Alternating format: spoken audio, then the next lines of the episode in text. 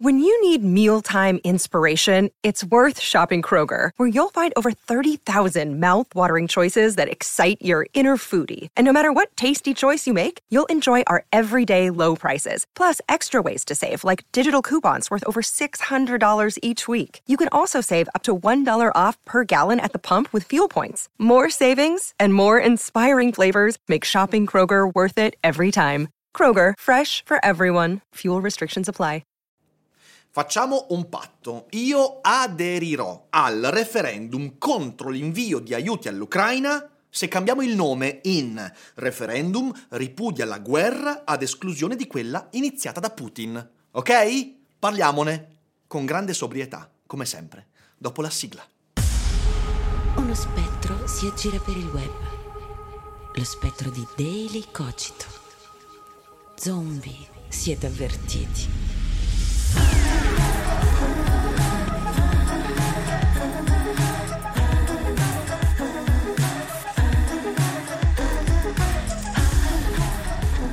Io credo di essermi perso qualche puntata perché l'ultima volta che ho guardato, ripudiare la guerra era un concetto molto ben delineato nell'immaginario comune, ma da quando la guerra è tornata in Europa a causa dell'invasione genocida di Putin, ripudiare la guerra è diventato qualcosa di più etereo, meno preciso, più manipolabile a seconda eh, della volontà che di volta in volta si trova ad esprimere questa espressione. Cosa vuol dire ripudia la guerra? Che è il titolo che è stato dato a questa campagna referendaria che vuole raccogliere 500.000 firme per portare al popolo italiano la capacità di decidere sugli aiuti all'Ucraina con un referendum.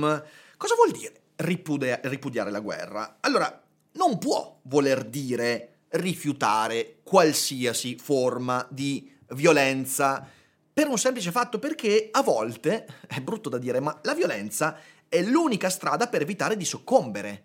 E nella Costituzione, che è stata pensata da persone emerse dalla cultura partigiana, ripudiare la guerra non significa dire, vabbè, se mi invadono casa io lascio fare. Vabbè, se prende qualcuno e, e bombarda la Francia o la Germania o un paese vicino democratico, io sto a guardare perché ripudio la guerra in un modo ben preciso e i partigiani mica l'hanno ripudiata la guerra, hanno compiuto violenze, perché era l'unico modo per tirarsi fuori dalla violenza primaria, l'aggressione originaria che era quella nazifascista.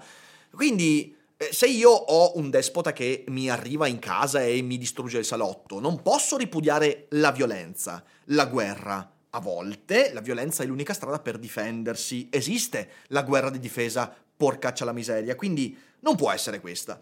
Non può neanche voler dire chiudere gli occhi di fronte alla prevaricazione del mio vicino di casa, perché prima o poi quel vicino sarò io a maggior ragione quando il vicino rappresenta una cosa molto simile alla mia, per esempio, che ne so, uno Stato democratico.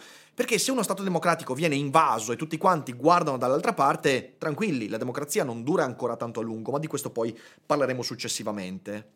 Dal mio punto di vista, ripudiare la guerra non può che voler dire rifiuto l'idea di essere colui che per risolvere i propri problemi decide di aggredire un altro. Ovvero ripudiare la guerra significa ripudio la mia possibilità di invaderti casa perché tu mi hai fatto uno sgarbo, Ripudio l'idea di tirarti un pugno perché hai idee diverse dalla mia. Ripudio la guerra come atto di aggressione primaria nei confronti di qualcuno.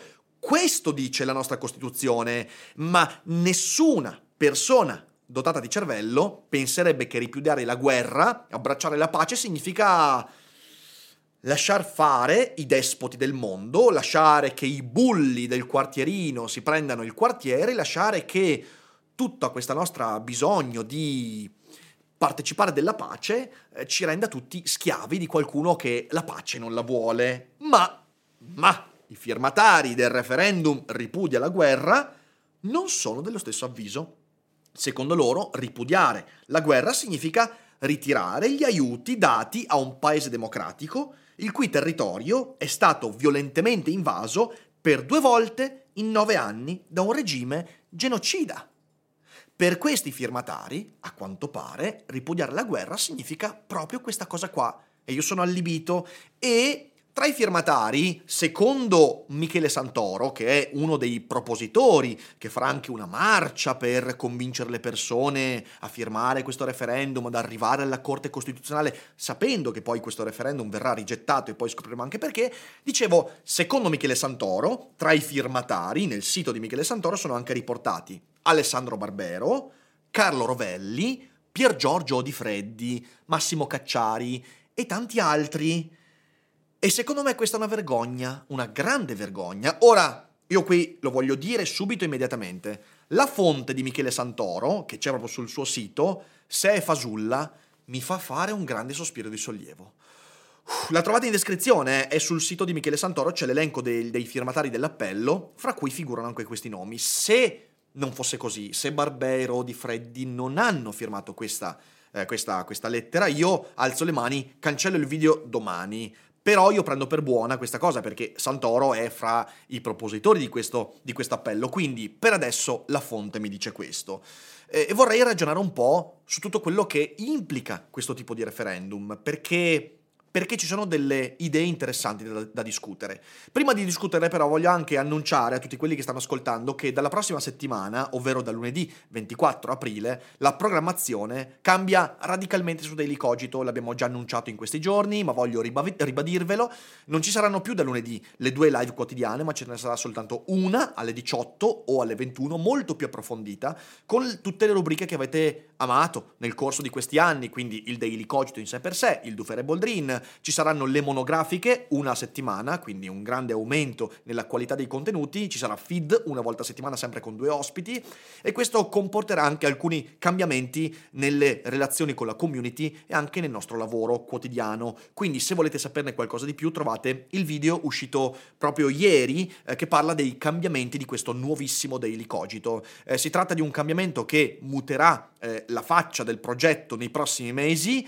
non vedo l'ora di dirvi qualcosa di più perché ci sono grandi cambiamenti all'orizzonte, grazie a tutti quelli che stanno eh, sostenendo il nostro lavoro, che ci stanno seguendo con entusiasmo, è importante che questa community risponda sempre bene ai nostri stimoli perché è ciò che ci dà l'infa per andare avanti con questo lavoro. Ma adesso cerchiamo di tornare all'argomento di oggi.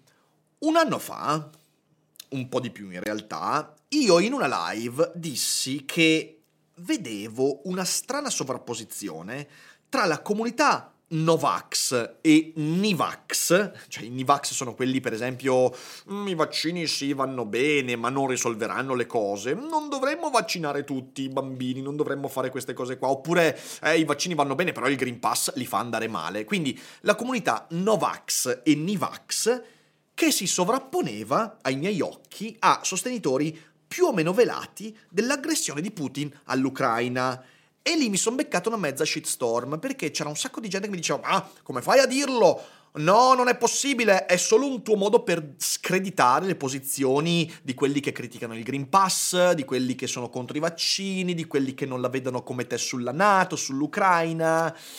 E signore e signori, invece non è così. Certo, capisco perché è arrivata quella shitstorm, perché ingenuamente alcuni dicono: Beh, ma scusami, il Novax è una persona che rifiuta l'autorità, rifiuta persino l'autorità medica, persino l'autorità scientifica, è totalmente libero e libertario il Novax, vuole una vita o nature, come si suol dire in questi casi, anche, anche fino ad arrivare a denudarsi in mezzo a una piazza. E vabbè, e invece non può essere pro Putin uno del genere, perché Putin invece è l'immagine dell'autoritarismo, del dispotismo, del potere, del controllo, e quindi non possono sovrapporsi.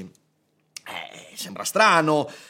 Però questo referendum sancisce definitivamente questo oscuro matrimonio eh, legato a doppio filo non a dati, a ragionamenti, ma al sentimento anti-americano che soggiace a ogni ragionamento di questi due o tre anni in questo tipo di manifestazioni culturali. Perché, porca miseria, il referendum ha due aspetti fondamentali da comprendere. Allora, il primo è che, eh, intanto, il referendum va a mettere insieme da un lato dei quesiti legati agli aiuti e alla fornitura di armi all'Ucraina e dall'altro l'abrogazione di leggi e regolamenti che sono emersi proprio durante la pandemia Covid. Quindi già lì c'è una sovrapposizione che è molto molto chiara. La comunità Novax e la comunità pro-Putin, filo Putin, anti-NATO ha trovato in questo referendum il connubio perfetto. Ma poi dall'altra parte io mi trovo di fronte proprio a, a, dei quesiti che sono completamente assurdi e che denotano soltanto la mancanza di capacità di analisi. Eh, proviamo a leggere intanto eh, il quesito in sé per sé, che è, leggo il quesito quello legato proprio alla fornitura di armi. Volete voi che sia abrogato l'articolo 1,6 lettera A della legge 9 luglio 1990, numero 185, rubricata Nuove norme sul controllo dell'esportazione, importazione e transito dei materiali di armamento e successive modificazioni, che prevede 6. L'esportazione, il transito, il trasferimento intracomunitario e l'intermediazione di materiali ed armamento sono altresì vietati A. verso i paesi in stato di conflitto armato, in contrasto con i principi dell'articolo 51 della Carta delle Nazioni Unite, fatto salvo il rispetto degli obblighi obblighi internazionali dell'Italia o le diverse deliberazioni del Consiglio dei Ministri, da adottare previo parere delle Camere, limitatamente alle parole o le diverse deliberazioni del Consiglio dei Ministri da adottare previo parere delle Camere.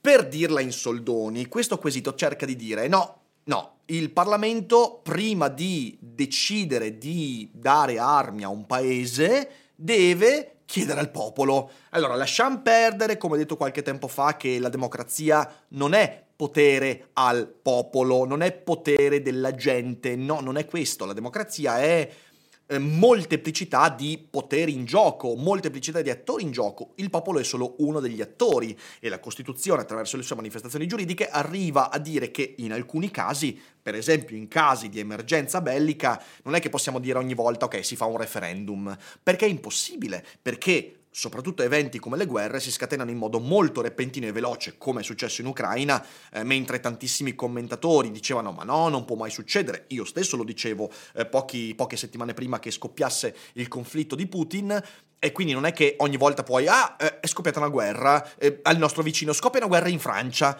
eh, cosa facciamo allora? Forniamo le armi? Aspettiamo, facciamo un referendum. Non può accadere. Il Parlamento esiste anche per prendere decisioni in base a un mandato popolare che è già stato dato in base alle elezioni. Ma lasciamo perdere. Il quesito poi eh, insomma, gli altri quesiti sono tutti di questo tenore e la cosa veramente importante, secondo me, da comprendere, eh, soprattutto in virtù anche del quesito legato alla, alla, a, a, un, a, un'abrogazione di una norma legata alla sanità, eh, tutti già sanno, tutti sono perfettamente consapevoli che, con ogni probabilità, la Corte Costituzionale lo dichiarerà illegittimo. In primo luogo perché non può esserci referendum abrogativo nell'ambito di norme sanitarie. Per ovvie ragioni, perché non puoi far decidere al popolo e via dicendo cose eh, in, in, ordine sanitario, perché ci vogliono medici, scienziati, non è una roba che si decide così tramite referendum e cose del genere. Ma lo sappiamo, lo scopo è soltanto quello di farsi pubblicità da parte di alcuni personaggetti e di signaling. Guarda, io sono come te in questa raccolta di firme non c'è nessuna volontà di far arrivare un referendum effettivamente al popolo, anche perché poi le norme che vogliono abrogare sono quelle eh, temporanee di fornitura all'Ucraina eh, fino a fine 2023, il referendum se anche tutto andasse dritto e non potrà andare dritto, ma anche, se anche si riuscisse ad arrivare al referendum, sarebbe nel 2024. Quindi non ha nessun senso. E io vorrei dire almeno a quelli scettici che stanno ascoltando dicono, beh, ma insomma, questo referendum forse ha le ragioni di essere... Non c'è nessuna volontà di arrivare a un referendum, c'è solo la volontà di fare signaling e dire guardate, siamo tutti uguali, pro Putin, Novax, mettiamoci insieme, siamo belli e siamo bravi, eh? che ne dite? E, e, poi c'è la volontà, come sempre in questi casi, di dire una volta che la Corte Costituzionale dirà eh no raga, sto referendum non si può fare, mi dispiace, è proprio contro le regole. Questi potranno dire, vedete che i poteri forti ci hanno contestati, ci hanno ostacolati? Eh, in realtà ignorando il fatto che semplicemente questi referendum non sono fattibili per quello che dice la legge, ma ovviamente per capire quello che dice la legge bisogna usare il cervello e una parte delle persone che si fanno accalappiare da questi fenomeni da baraccone in realtà non sanno come funziona la legge e non hanno un cervello funzionante. Però, insomma, netto di... Hiring for your small business? If you're not looking for professionals on LinkedIn, you're looking in the wrong place. That's like looking for your car keys in a fish tank. LinkedIn helps you hire professionals you can't find anywhere else, even those who aren't actively searching for a new job but might be open to the perfect role. In a given month, over 70% of LinkedIn users don't even visit other leading job sites. So start looking in the right place. With LinkedIn, you can hire professionals like a professional. Post your free job on linkedin.com slash people today. Questo, l'iniziativa parte tra gli altri, questa è una cosa che mi ha fatto molto divertire, da Enzo Pennetta. Ora, chi è Enzo Pennetta? Enzo Pennetta è un nome noto soprattutto a causa, o alcuni potremmo dire per merito, del suo blog Critica Scientifica, in cui da anni prende a bersaglio le teorie evoluzionistiche di Darwin e compagnia bella, facendone una caricatura per far credere al suo pubblico di sempliciotti di essere stati creati a immagine e somiglianza di Dio, che è una bestemmia devastante, cioè io se fossi Dio, questi li querelerei immediatamente. Eppure sul sito di Enzo Pennetta, insegnante di liceo che è laureato in biologia e che da anni spaccia eh, fake news e bufalazze e pseudoscienza intorno ai, a, al tema dell'evoluzionismo, eh, lui è uno dei promotori di questo referendum. Ehm, Enzo Pennetta durante il periodo Covid eh, è diventata una voce piuttosto presente nell'ambito proprio antivaccinale, contro i vaccini. Per esempio, nel suo meraviglioso sito eh, troviamo eh, articoli come vaccini Covid, la, il codice di Norimberga e il nazismo della modernità in cui si parla di come i vaccini Covid siano l'inizio del transumanesimo, eh, di come in realtà queste siano cose che legano nazismo e modernità e via dicendo. E c'è un articolo che si intitola Vaccini Covid, errori di progettazione, in cui Enzo Pennetta, senza nessuna competenza così specifica, sapete insomma questi vaccini sono estremamente complicati, il prodotto di un lavoro molto ventennale, come abbiamo fatto varie volte degli approfondimenti informandoci invece che sparare cazzate, mm, eh, però lì c'è un articolo che ovviamente giocando su quei due, tre fattori che accendono eh, quel tipo di opinione pubblica, eh, spaccia delle, delle, falsità sui vaccini e vabbè via dicendo. Quindi capite, è un personaggio particolare. Ehm, nel 2014 lui ha detto in televisione alla 7, qualche settimana fa, parlando di questa raccolta firma, nel 2014 il paese aggredito era il Donbass, cioè ha cercato persino di spacciare l'idea che l'invasione di Putin della Crimea nel 2014 fosse in realtà un attacco dell'Occidente al Donbass che sta lì e dici ma eh, non, non ha nessun senso, mi chiedo anche come la televisione possa dare spazio a certe persone, ed è Enzo Pennetta il perfetto prototipo del personaggio che rappresenta saldamente e per ragioni del tutto ideologiche e antiscientifiche i due gruppi di riferimento, il gruppo dei Novax, però ammantato di biologia e scienza, critica scientifica, e pro Putin, ed è il perfetto esempio e non è un caso che questo referendum sia proposto anche da lui. Tra i firmatari di questo referendum c'è pure Massimo Mazzucco, ragazzi. Massimo Mazzucco, eh, spacciatore di teorie del complotto dell'ultima ora, da teorie sull'11 settembre a teorie della terra cava, della terra piatta, ha fatto dei, dei, dei documentari su questo, mh, mm, ha parlato di attentati di varia natura in modo sempre, sempre con dietrologie incredibili, è un grande promotore del Great Reset, di cui anche Enzo Pennetta si è fatto portavoce. Insomma, cosa voglio dire con questo? Voglio dire che un po' di orgoglio intellettuale da parte dei Barbero, degli Odifreddi, dei Rovelli, in primis, eppure Cacciari ci mettiamo in mezzo, sarebbe veramente oro colato. Di nuovo, io spero che la lista di firmatari presenti sul sito di Michele Santoro sia falsa. Nel caso i Barbero, gli Odifreddi vadano da Michele Santoro e gli facciano un culo così, perché è, per, per, me è una roba gravissima che questi nomi compaiano insieme a nomi come quello di Enzo Pennetta e di Massimo Mazzucco. È veramente fuori di testa. Però, però, alla fine non mi stupisco più di tanto. Dando per vero che questi scienziati, questi esperti siano firmatari di questa, di questa lettera, dandolo per vero, per scontato, per me questa raccolta firme era inevitabile. Era inevitabile quando ho cominciato a dire quando ho cominciato a raccontare e vedere questo connubio Da un anno le forze anti-vax e quelle pro-Putin si spalleggiano. Esatto, pro-Putin. Attenzione, voglio dire una volta per tutte questa roba qua. Chiunque in questo momento storico si scagli contro l'invio di aiuti all'Ucraina non è un pacifista. Non è più una persona ragionevole che dice, beh, ma forse potremmo cercare la soluzione diplomatica? Eh? No, è un pro-Putin. Perché c'è solo un motivo per cui una persona dica non dobbiamo mandare armi all'Ucraina. E non è la pace, è il fagocittamento forzato del territorio ucraino, l'uccisione di Zelensky, la messa a morte del governo ucraino e la conquista dell'Ucraina da parte di Putin. Chiunque in questo momento storico, dopo tutto quello che sta succedendo ed è successo, dica non dobbiamo mandare armi all'Ucraina, mi spiace.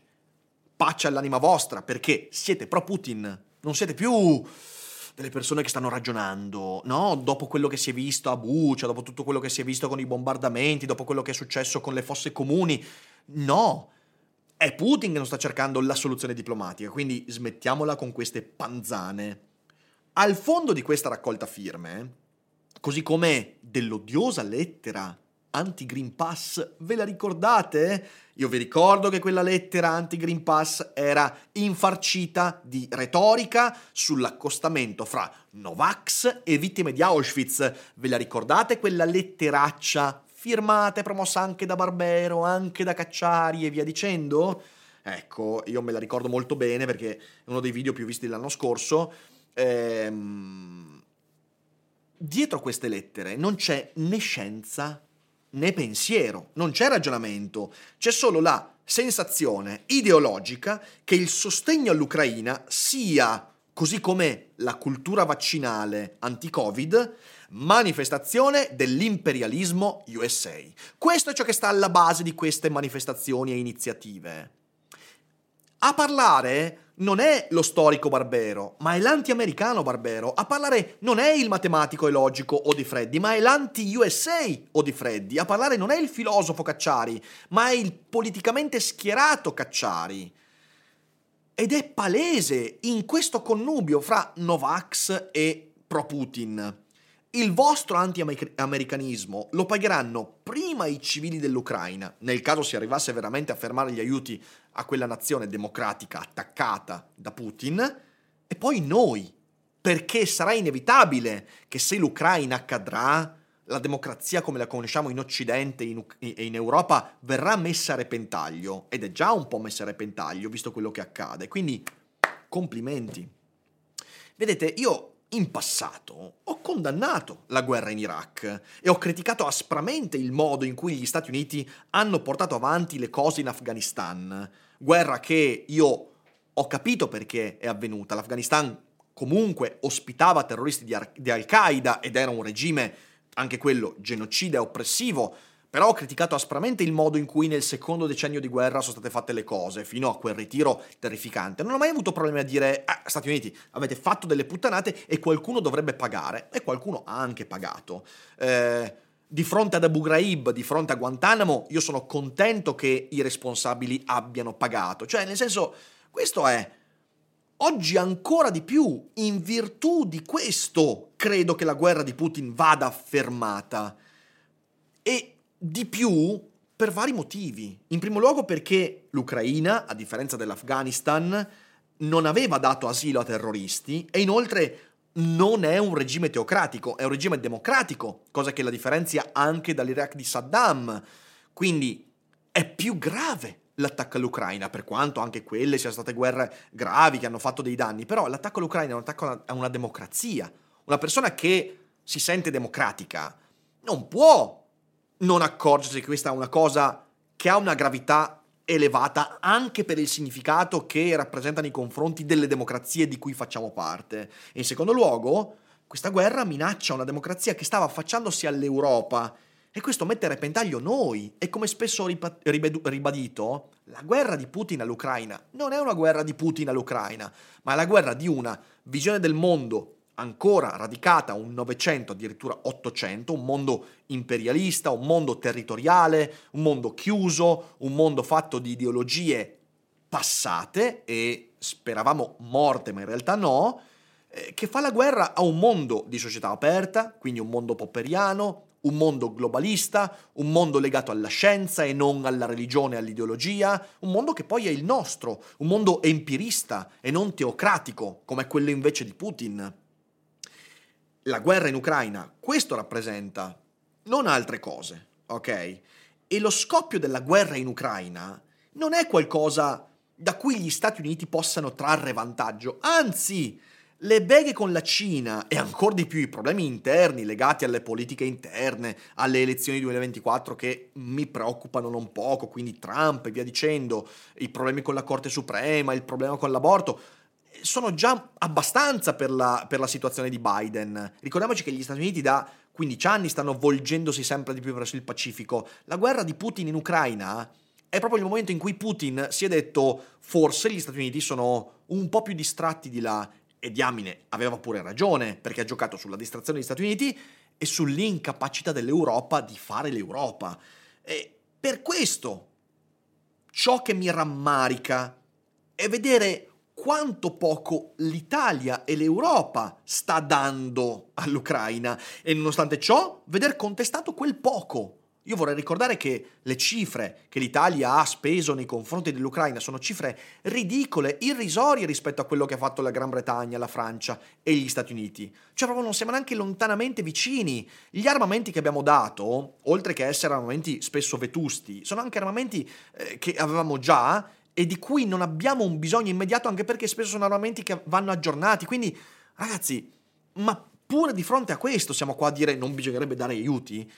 Cioè, non, non li stiamo dando di fatto. Siamo trainati da sì gli Stati Uniti e da un'Europa che non può far altro che seguire. Ma quello è il problema.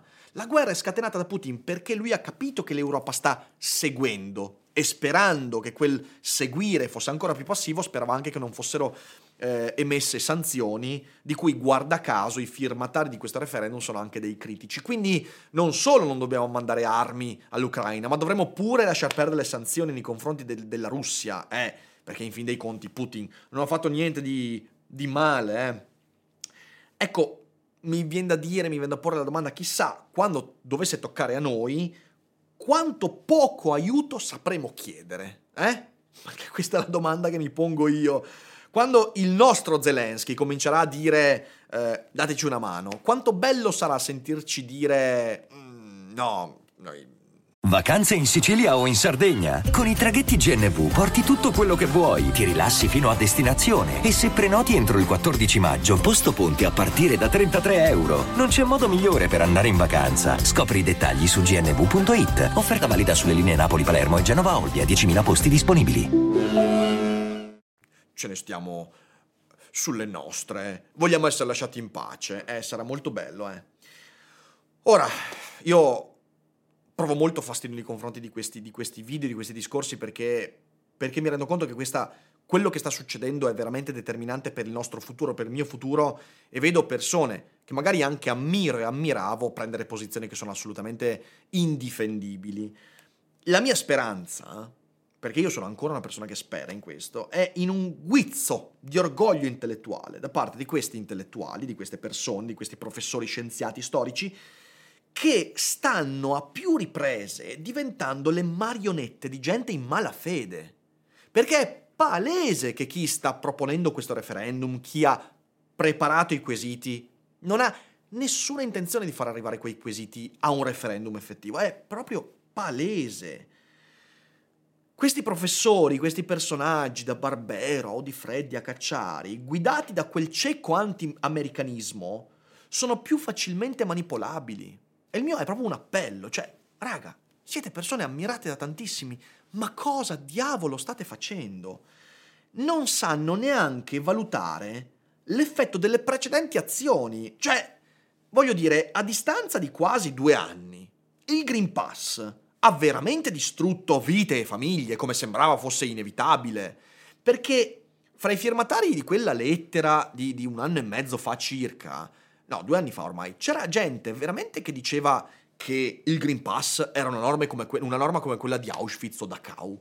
C'era scritta questa roba qua, c'era scritta e c'è gente che l'ha firmata e c'erano post e c'erano articoli in cui questi dicevano in realtà questa cosa distruggerà vite, distruggerà il futuro di famiglie, persone, professionisti. Non è successo il Green Pass, norma fastidiosa, norma temporanea che io ho in qualche modo adottato pur contestandola perché non era una bella norma, però era necessaria e ha avuto il suo effetto, non ha distrutto la vita di nessuno, non ha mandato all'aria il futuro di nessuno, non ha tolto i diritti a nessuno. Il Green Pass dopo sei mesi non c'era più ed è passato e non tornerà. Ora, mi piacerebbe almeno sentire da quei firmatari la frase sì, forse abbiamo esagerato. Mi piacerebbe sentire dagli Alessandro Barbero eh, ci siamo fatti prendere la mano. Perché è stato quello. E se lo dicessero sarebbe comprensibilissimo perché tutti eravamo spaventati, tutti eravamo in confusione, nessuno aveva la verità in tasca. E va bene che qualcuno abbia detto anche delle cazzate. Però abbiamo il coraggio di dirlo. No, non solo non abbiamo il coraggio di dirlo, ma ricadiamo nello stesso errore cadendo di nuovo in appelli manipolatori che devono usare questi nomi per darsi un contegno, per darsi un'immagine. Dall'altra parte, davvero i vaccini hanno ucciso più del Covid sul piano, eh, sul, sul, sul, sul piano politico e anche di salute? Davvero? No, non è successo. E chi due anni fa diceva che i vaccini avrebbero fatto una strage? Dove sono oggi? Dove sono lì a, a quelli che ci chiamavano cavie, come Enzo Pennetta? Dove sono oggi? Hanno l'ulteriore occasione per dire cazzate, la guerra in Ucraina. Io vorrei concludere con una cosa che il mio pubblico ha già sentito tante volte. Io vorrei concludere dicendo: Io non sono un guerrafondaio. Io non sono uno, anzi, io non voglio dovermi trovare in una situazione di campo di battaglia, perché durerei 14 secondi. Quindi io non credo che questi eh, queste armi vadano inviate all'Ucraina perché dobbiamo scendere in guerra. Io credo che l'Ucraina vada aiutata perché in questo modo io non dovrò essere chiamato in guerra. Fede non dovrà essere chiamato in guerra. Tu che mi ascolti non dovrai essere chiamato in guerra. Perché oggi dobbiamo ringraziare il popolo ucraino che sta resistendo.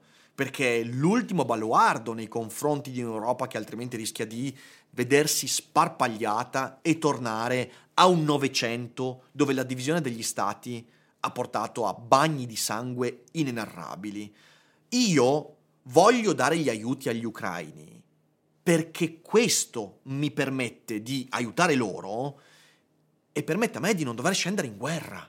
E questa è la cosa che tante persone non capiscono. Se Putin si piglia l'Ucraina, e fidatevi, se non diamo più aiuto all'Ucraina, se la piglia subito, perché oggi l'Ucraina resiste, perché il popolo ucraino ha due maroni incredibili, ma anche perché hanno i nostri aiuti militari, se l'Ucraina domani cade, la nostra democrazia poggerà su basi molto meno solide e il tuo benessere poggerà su un sostegno molto più traballante e l'essere lasciati in pace non è l'essere pacifisti, è l'essere un po' vigliacchi.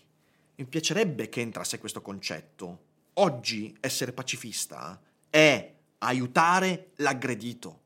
Non è dire all'aggredito, sai cosa, tanti auguri, arrivederci, perché domani avremo bisogno di veri pacifisti che aiutano noi in quel caso. Ma se non saremo stati noi ad aiutare gli altri, chi cazzo verrà in nostro soccorso quando il Putin di turno deciderà che forse, forse anche questa Italia è abbastanza appetibile? Cerchiamo di ragionare su queste cose storicamente, vedendo quello che è successo, e non facciamoci guidare dalle ideologie. Siamo pragmatici, siamo empirici, non lasciamoci trascinare da questi pregiudizi assurdi, teologici, che non hanno veramente nulla a che vedere con la realtà. Lasciate perdere questo referendum. Non andate a firmare. Ignoriamoli e speriamo che i Barbero, i Cacciari, i Rovelli di questo mondo comincino a dire: Ah, aspetta un attimo, io un cervello ce l'ho torno a farlo funzionare. Questo era quello che avevo da dire e spero che sia stato un approfondimento utile. Ovviamente adesso se siete in live non uscite perché ne discutiamo un po' insieme. A tutti gli altri c'è la sezione commenti sotto, quindi parliamone. E speriamo che tutto vada per il meglio. E speriamo che Michele Santoro abbia sparato una balla. Tanto ne ha sparate tanti in passato, quindi magari anche questa. Beh, in quel caso io lo dico adesso, se è così io questo video lo cancellerò. Ma se la firma di Barbero Company esiste realmente, siamo di fronte a un problemino non da poco. Grazie mille per aver seguito e adesso passiamo alla chat e a tutti gli altri. Buon weekend e un abbraccio. Buona serata.